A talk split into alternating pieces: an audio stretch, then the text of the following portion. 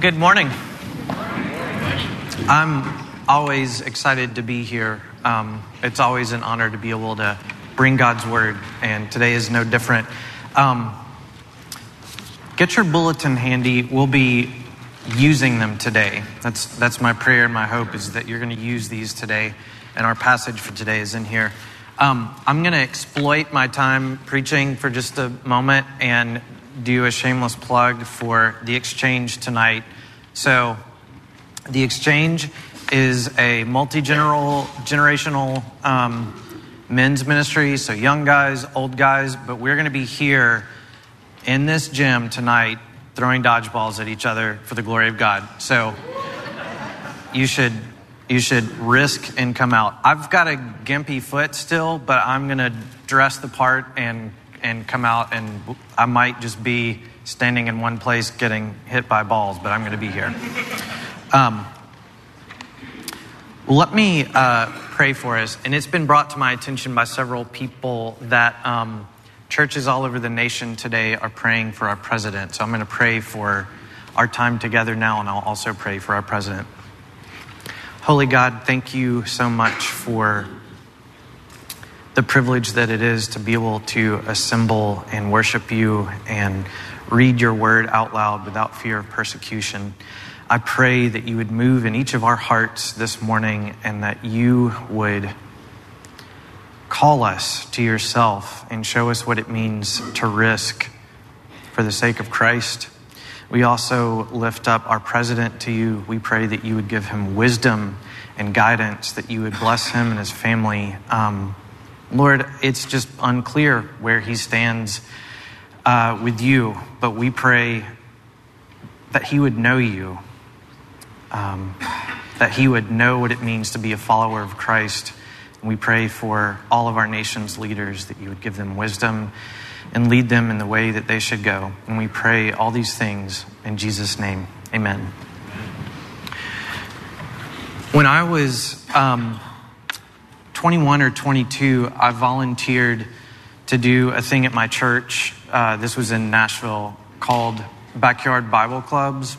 And it was kind of like VBS, but instead of everybody coming to the church, we went out to neighborhoods and would have kind of like VBS type things in people's yards. And the team that I got assigned to, uh, we went to a trailer park. And uh, I didn't grow up being around kids very much, so it was kind of out of my comfort zone, but I wanted to go and I wanted to volunteer. And the first day, there was this little boy named Ricky, and he was five years old.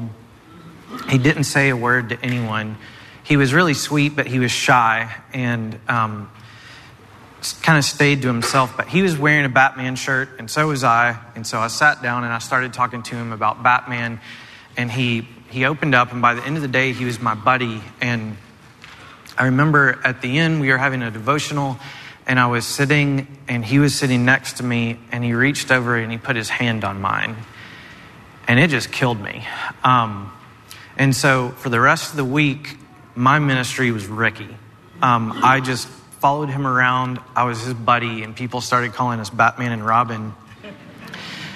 But the, the week ended, and um, I decided that I would start visiting him. And so I started going to his trailer in this trailer park, and it was not a good part of town. And I frankly didn't feel safe being there. And um, as I started spending time with Ricky, his mom would come out. She was a really rough lady. She was always smoking, and she would come out on the phone just cussing up a storm. And I remember I would try to like take him away, but then it hit me, you know, like as, as soon as he goes back in, he's around this all the time. But I started visiting him about once a week, and I would try to talk to him about Jesus, and I gave him a Bible and things like that. And for his birthday, I went and I bought him this really cool Batmobile. Um, and I, I went there and I had it wrapped up, and and when the kids saw me get out of the car, the, like the other kids in the trailer park, the bigger, older kids, they started kind of crowding around. And I thought, if I give him this present, he's going to get jumped. And later it hit me I might have gotten him something nicer than his mom even gave him. And it was very uncomfortable for me. And I left that day and I never went back. And uh, it's one of the huge regrets that I have in my life. And it, it's not that I think that God is mad at me or that Ricky's well being or salvation was contingent on me, but I let fear and just awkwardness um, dictate what I was going to do. And the more I evaluate my own life and the more I talk to others, the more I'm convinced that we don't regret the things that we fail at, we regret the things that we are too afraid to try.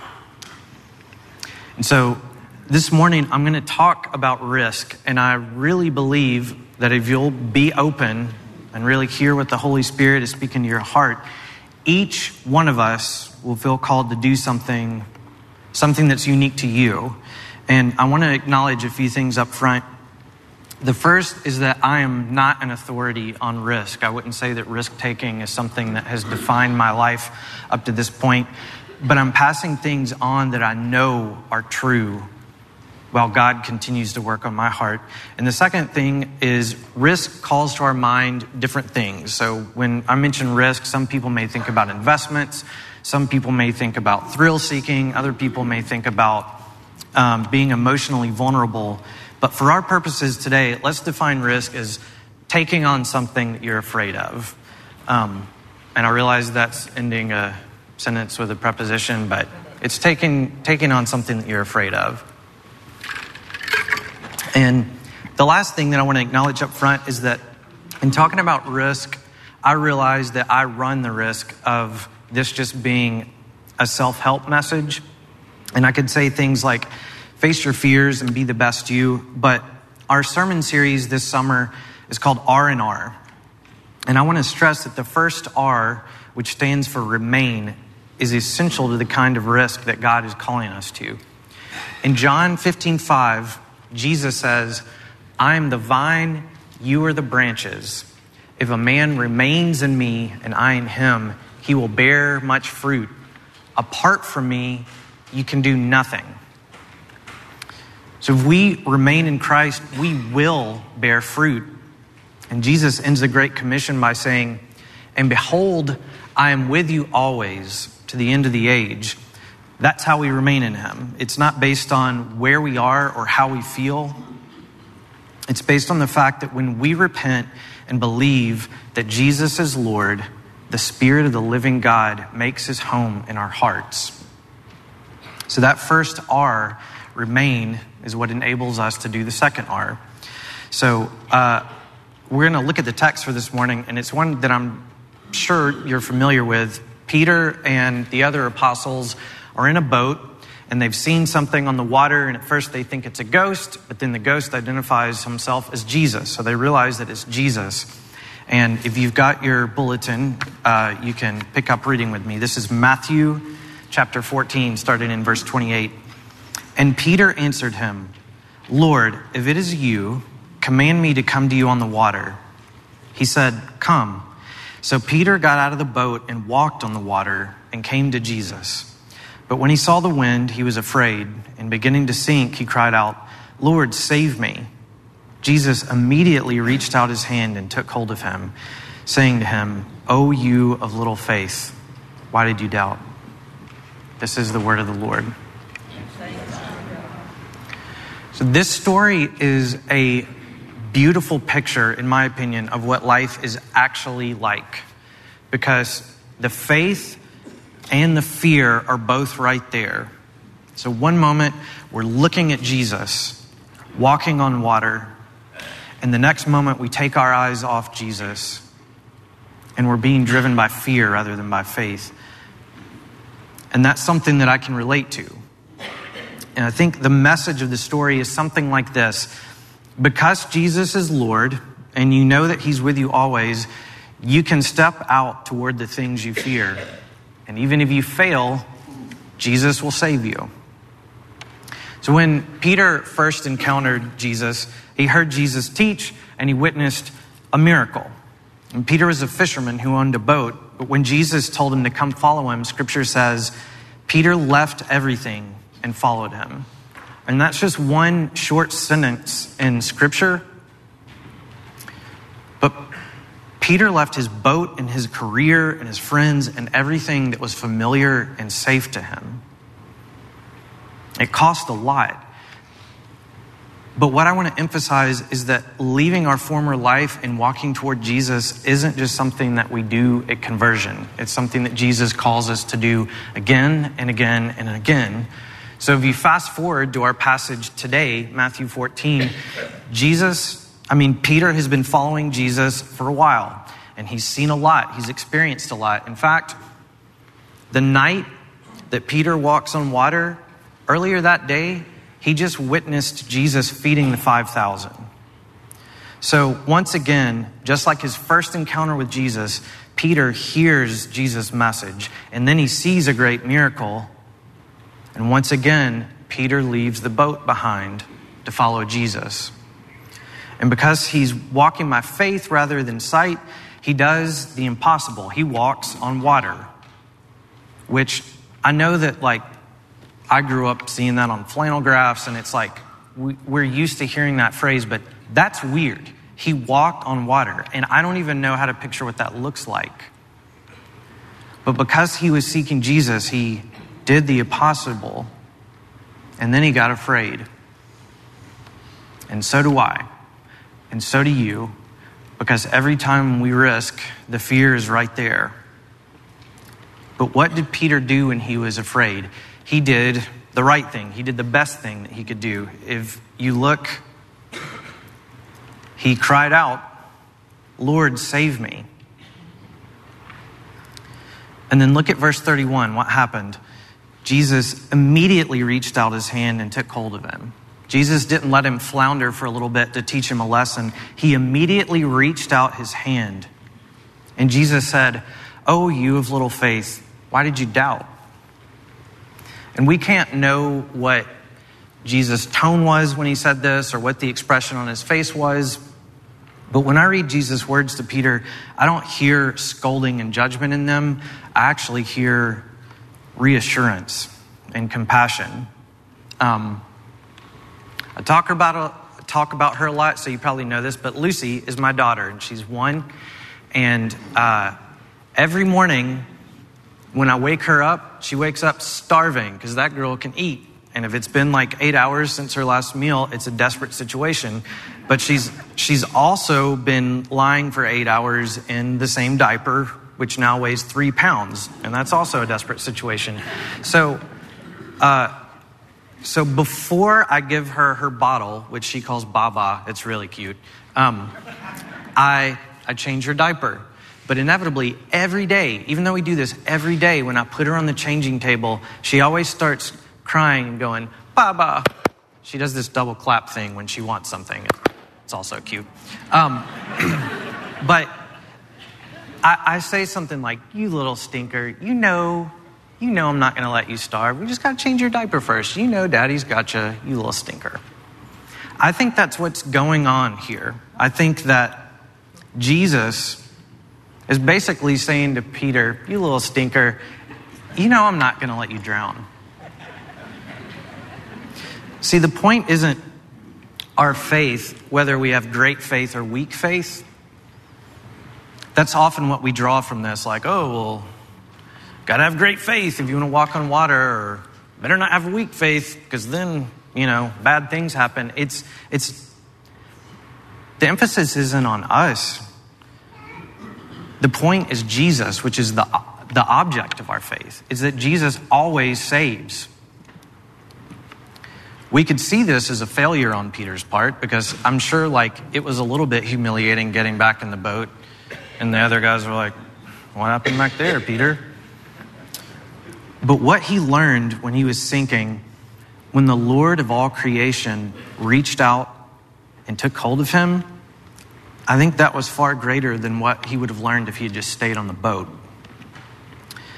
So, my, my main point here is God is calling each one of us out of the boat.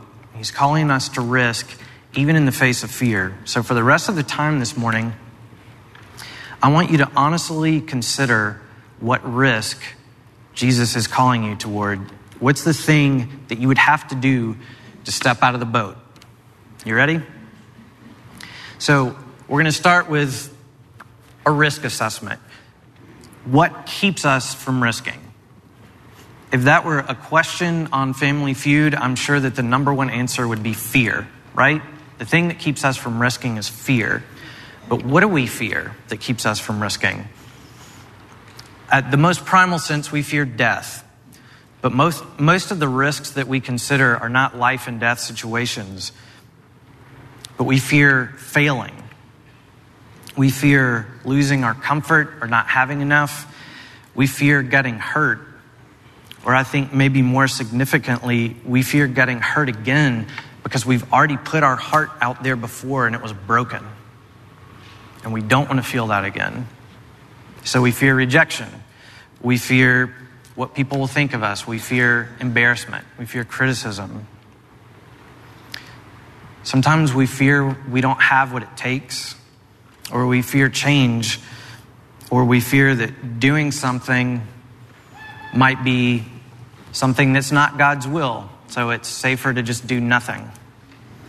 Those are the reasons that we don't risk whether they're good reasons or not, but those are the things that keep us in the boat. But even despite our fears, we can risk. And why are we able to risk? And first, I want to say that if you're trying to live this life on your own strength and you don't recognize that you're broken and you're in need of a Savior, that's the worst kind of risk that you can take. And if you're not a follower of Christ, the risk that I would encourage you to take this morning is to call out to Jesus and just ask him if he is real. Because if you dare to step out of the boat and take a step toward Jesus, I promise that he will reveal himself to you. And when you do that, you have a family here ready to welcome you and walk alongside you. So, for the rest of us who are followers of Jesus, why are we able to risk? There are a lot of reasons, but I'm going to give you just a few. There is therefore now no condemnation for those who are in Christ Jesus. Jesus said of his followers, I give them eternal life, and they will never perish, and no one will snatch them out of my hand. The psalmist says, God is our refuge and strength, a very present help in trouble. Therefore, we will not fear though the earth gives way. God said to Joshua, Do not be frightened and do not be dismayed, for the Lord your God is with you wherever you go. So we're able to risk because in Christ we have eternal life that can't be taken from us. And because we're never, ever alone. And if we really grasped that, if we really grasped how loved we are by Jesus, can you imagine what we would do? Can you imagine how little we would care whether we're liked or whether we look stupid or whether we make it awkward? Can you imagine what we would do if we really believed what we know to be true? We can risk and we should risk Jesus said, I came that they may have life and have it abundantly. And there's a big difference between being alive and having life abundantly. And we all kind of instinctively know that, right? We, we know it when we see it. When someone is fully alive, it's different. Nowhere in Scripture does it say, we'll go to heaven someday, so let's just hunker down and play it safe until the afterlife. The picture that we see in Scripture of people following Christ wasn't normal and safe. A bleeding woman dared to touch the hem of Jesus' garment at a time when women were viewed as less than, and her condition would have rendered her unclean in her community. The friends of a paralytic man dared to rip someone's roof off just so that they could lower him down and get him close to Jesus. And this was in a time when the community would have, community would have assumed that the man's paralysis was a punishment for sin. And if you just flip through the book of Acts, you're going to see that people sell their possessions and give them to the poor for the sake of the gospel. People are imprisoned for the sake of the gospel. People are persecuted for the sake of the gospel. And all of this was risk, and none of it was counted as a failure, even when it resulted in death. And that's the kind of abundant life that Jesus died to give us. So, right now, I want you to be open to the fact that Jesus is calling you to risk in a specific, tangible way this morning. I'm going to give you three different categories of risk to think about, and as I describe them, I want you to write them down. I gave you a lot of extra space there in your bulletin on the page with the notes. There aren't any notes. Whoa, there aren't any notes. It's so that you can write down. If you're the kind of person that's going to chuck this on the floorboard of your card and not think about it again, or if you don't have a pen, write something on your phone. But I want you to do what you have to do to take this seriously, okay? Give me the thumbs up if you're with me. All right, here we go. We're going to call the first category of risk gospel risk. And gospel risk is a risk that the Lord is calling you to take that's overtly related to sharing the gospel. So, a good question to ask yourself is what breaks my heart? What breaks my heart? Is it the lost? Is it the fatherless? Is it victims of sexual abuse? Is it the poor, the homeless? Pay attention to what moves your heart. I'm going to give you some examples of what gospel risk may be. Uh, maybe there's a friend, a coworker, a family member that you love, and you have a burden to tell them about Jesus. Maybe you have a fear of being disliked or making it awkward, or maybe you fear that you don't know what to say or you don't know enough. For me, uh, I go to the same coffee shop every Monday and work from there. And there's a barista that I see every week, and I talk to him, and he's a really kind guy. I have no idea if he's a Christian. As I have chewed on this and wrestled with it and worked on this sermon, I can't ask you to risk if I'm not willing to do it myself. So tomorrow, when I go there, however awkward it is, I'm going to have a meaningful conversation with him where I at least let him know I'm a Christian. And we'll see where the Holy Spirit takes it. And you can ask me about it. You can hold me to the fire with that.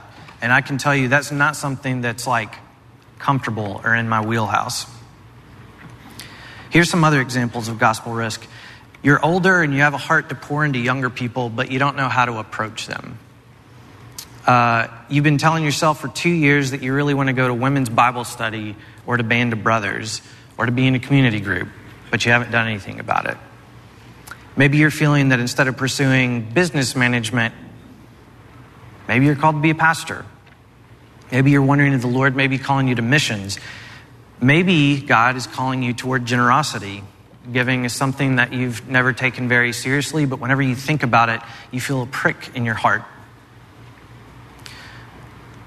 money's not something that like anybody likes to get up here and talk about, but it is your giving, our giving, that enables us to be a blessing to the community. And I just want to draw to your attention these white baskets on the first Sunday of the month. You can give specifically to the Deacons Fund. So if you're the kind of person that's like, well, I don't know where my money's going, if you put money in that basket, is it going to go to help someone? Whatever gospel risk God is calling you to, you aren't in this alone. There are people right here who've done similar things who'd be honored to come alongside you. So, uh, talk to Mark Stanicus about starting a faith based nonprofit, or talk to John Smith about how to share the gospel with people.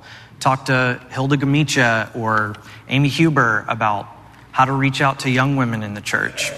Your pastors would be honored to talk to you about your calling uh, our job is to equip you, the church, to go out and be the living water to a world that's dying of thirst. We are called to equip you so that you can go do this stuff.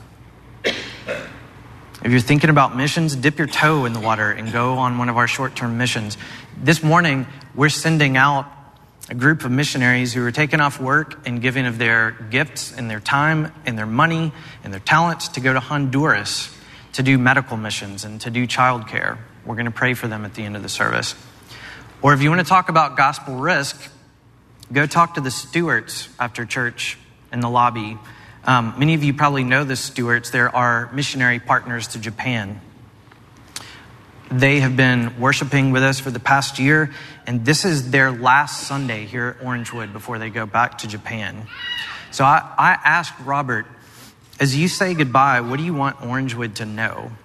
And listen to what Robert said. We're so thankful for the support that we've received from the Orangewood community. Each time we come home to the States, we look forward to worshiping at Orangewood with the same enthusiasm of those who long to visit Disney. We love worshiping together and will miss it so much. We want to see God raise up a Japanese version of Orangewood Church. Pray that God's spirit of harvest would sweep over Japan.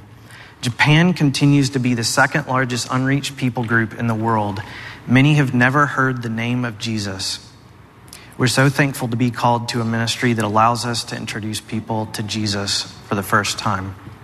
Are the stewards here today? Oh, there you are. Can you stand, Stuart, so everyone can see you? And and I, yeah, let's let's clap for them.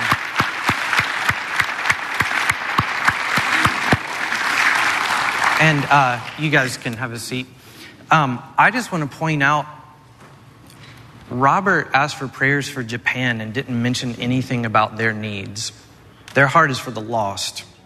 But I encourage you, following this, to go out to the lobby, talk to them, thank them, hear their stories, their stories of gospel risk. And I, I want to tell you here's the deal the Stewards still need financial support. They are leaving, making their way back to Japan, and right now they're 88% funded. They risk so much to go to the other side of the world and tell people who desperately need to hear the gospel about Jesus. Let's take worrying about financial needs off their plate. So, if you want a very practical, tangible way to risk this morning, give to the stewards. Let's, let's send them back fully funded. That's what I think. We brought our checkbook. I don't know what that's going to mean for us, but so gospel risk. Second category I want to talk about, I'll call it relational risk. Relational risk is something that God is calling you to do that will draw you closer to someone else. Some of you have been hurt by someone and it's eating at you, but you don't want to say anything because you don't want to make it awkward. But what's actually happening is it's, it's hurting the relationship. Some of you need to humble yourself and apologize to someone for some of you, maybe there's a relationship where things just got weird and you don't know why, and things have kind of drifted apart and you just need to speak to it. Maybe the relational risk that you need to take is asking the girl out. Um, maybe you've been hurt in relationships before and you've shut yourself off to the possibility because it's safer to just stay in the boat.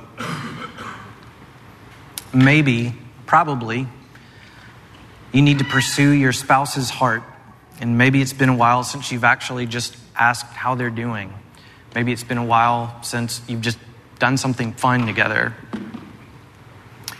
Maybe your kids are teenagers now and you no longer know how to relate to them, so you've just stopped trying. Maybe Jesus is calling you to simply tell them that you're proud of them and that there's nothing that they could do to make you love them any less. I can't tell you how much a child needs to hear that, however old they are. Maybe you need to reach out to someone who's hurting. I, uh, my, my barber knows that I'm a mental health counselor, and the last time I got my hair cut, he was like, I need to ask your advice about something. And I was like, uh oh. It's not exactly what I do, but he, he told me that a good friend of his, um, he had seen on Facebook the day before that his five year old son was hit by a car. And he posted it um, from the hospital. So he didn't even know if his friend's son was alive or dead. But he hadn't reached out to him for fear of saying the wrong thing. And I told him, You need to call him, even if all you say is, I don't know what to say, but I'm so sorry. And I'm here if you need anything. Because even if you say the wrong thing, it's so much better than saying nothing. You'll never regret risking relationally. No one comes to the end of their life and says, I should have worked more overtime, right? People regret things like not pursuing their wives, not being reconciled with a parent, not being generous. They regret being driven by fear rather than doing the thing that was actually important to them. So step out of the boat with relational risk. And I would guess you probably all already have an idea of some relational risk that you could take. So write it down. And the third category of risk that I'm calling you to is uh, what I'll call existential risk. And if you don't know what the word existential means, it doesn't really matter. It, it has to do with purpose and meaning.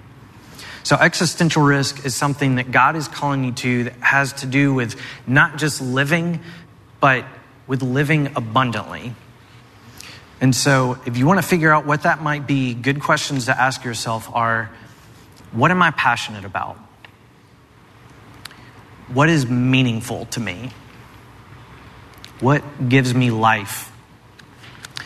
Often, existential risk pertains to vocation, and I can't tell you how many clients I see in counseling who um, they're basically discontent with their work because they're pursuing what's safe rather than what's meaningful to them. Or maybe they see jobs that they think they would love, but they've convinced themselves that um, I don't have what it takes, I'm not qualified enough, I don't have enough experience. And I just always tell them step out of the boat because the worst thing that could happen is you don't get the job. And guess what? Jesus Christ still loves you dearly. And it's still a victory because she tried. And you never have to wonder what if.